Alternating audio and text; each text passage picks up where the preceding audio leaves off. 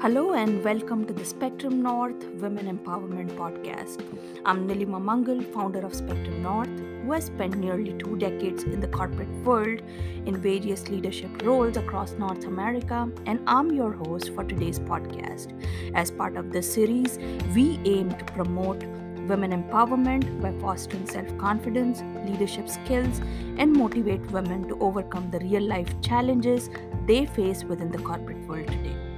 Women face a unique set of challenges, and I would like to share my experiences in the hope that it will guide young colleagues in the workforce and life in general. Every woman has her own journey, and the path is never easy.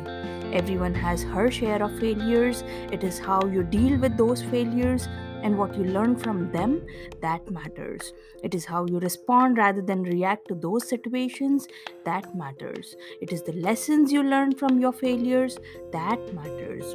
We are going to learn and move forward together. This podcast is for me, for you, and all the other women in the world. Let's begin and empower the world together. Happy podcasting.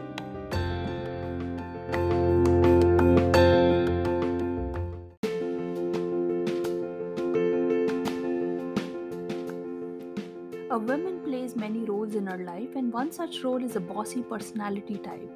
Men usually have a problem with this type of role, especially because of their male chauvinism nature. But understand that not all are the same. The times have gone where women used to be behind the doors and men used to behave like they have some superpower. In this male dominated world, if women get promoted and have the option to boss you, then that is not digestible to a set of males at work. Sounds surprising, but it's true, trust me. There has been a significant shift in the way young women view entrepreneurship than in previous generations. They're confident, ambitious, and passionate about their careers.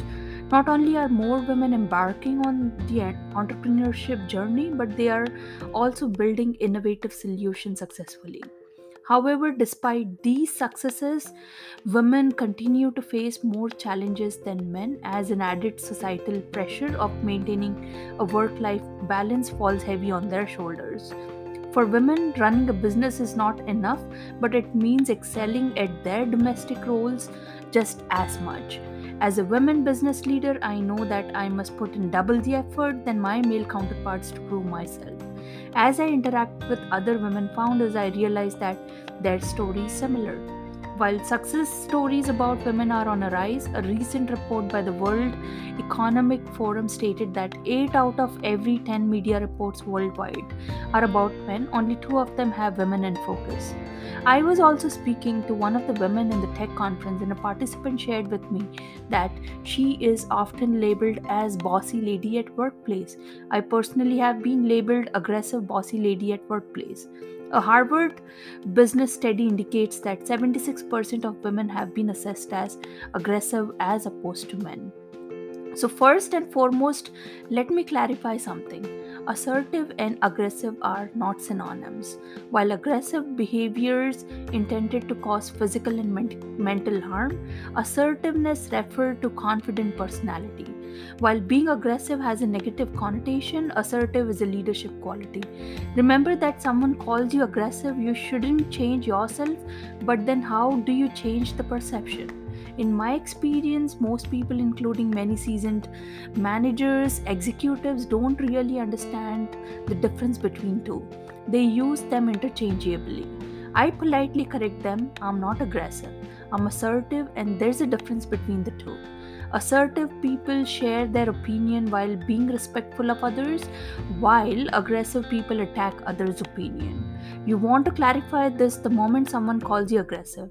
If you don't clarify at that moment, you will continue to be aggressive, and this perception will soon become your reality. Now, what is assertiveness? Assertiveness is something that is often misinterpreted or misunderstood, especially by women. I would say, I can say as a woman, as women, we tend to be less assertive than men. And I think it has a lot to do with education and what's been expected from us and belief system that we have. I believe today women aren't as assertive as they should be.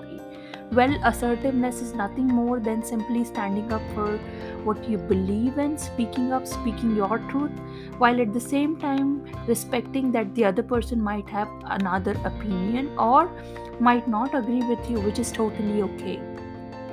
So, assertiveness for me is simply having enough self confidence, having enough level of self esteem to consider that what you have to say, you're worth saying what you have to say.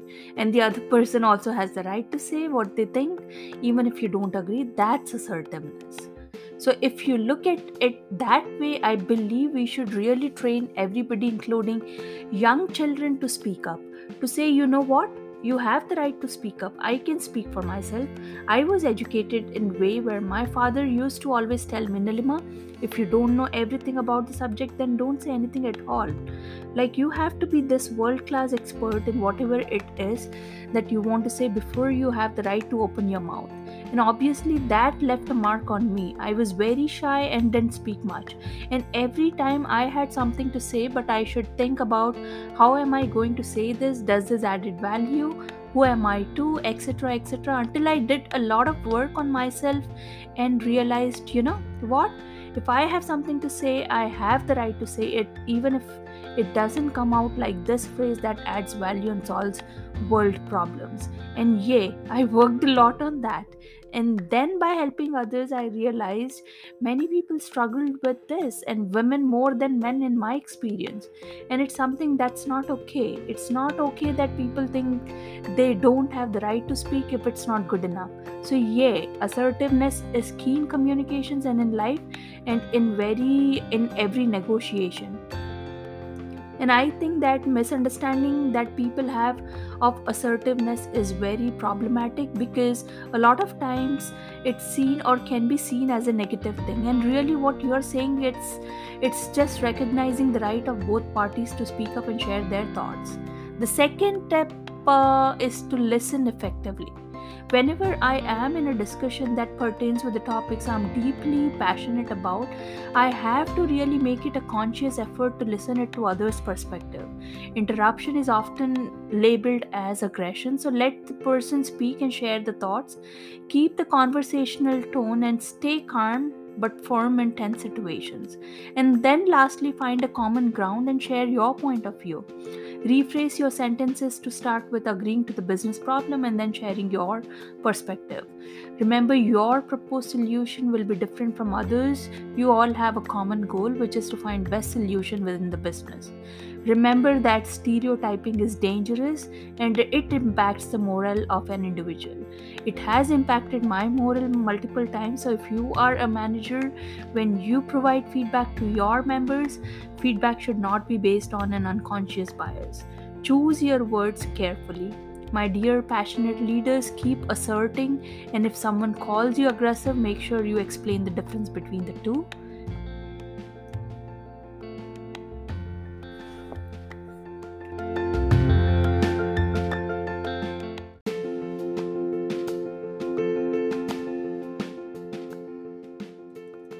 Thank you for joining me today. I hope you have enjoyed the session, learned something new, and enjoyed the conversation as much as I did.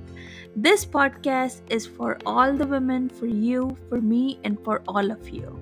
Together, we are going to learn. Until next time, stay curious and keep learning. Till then, goodbye.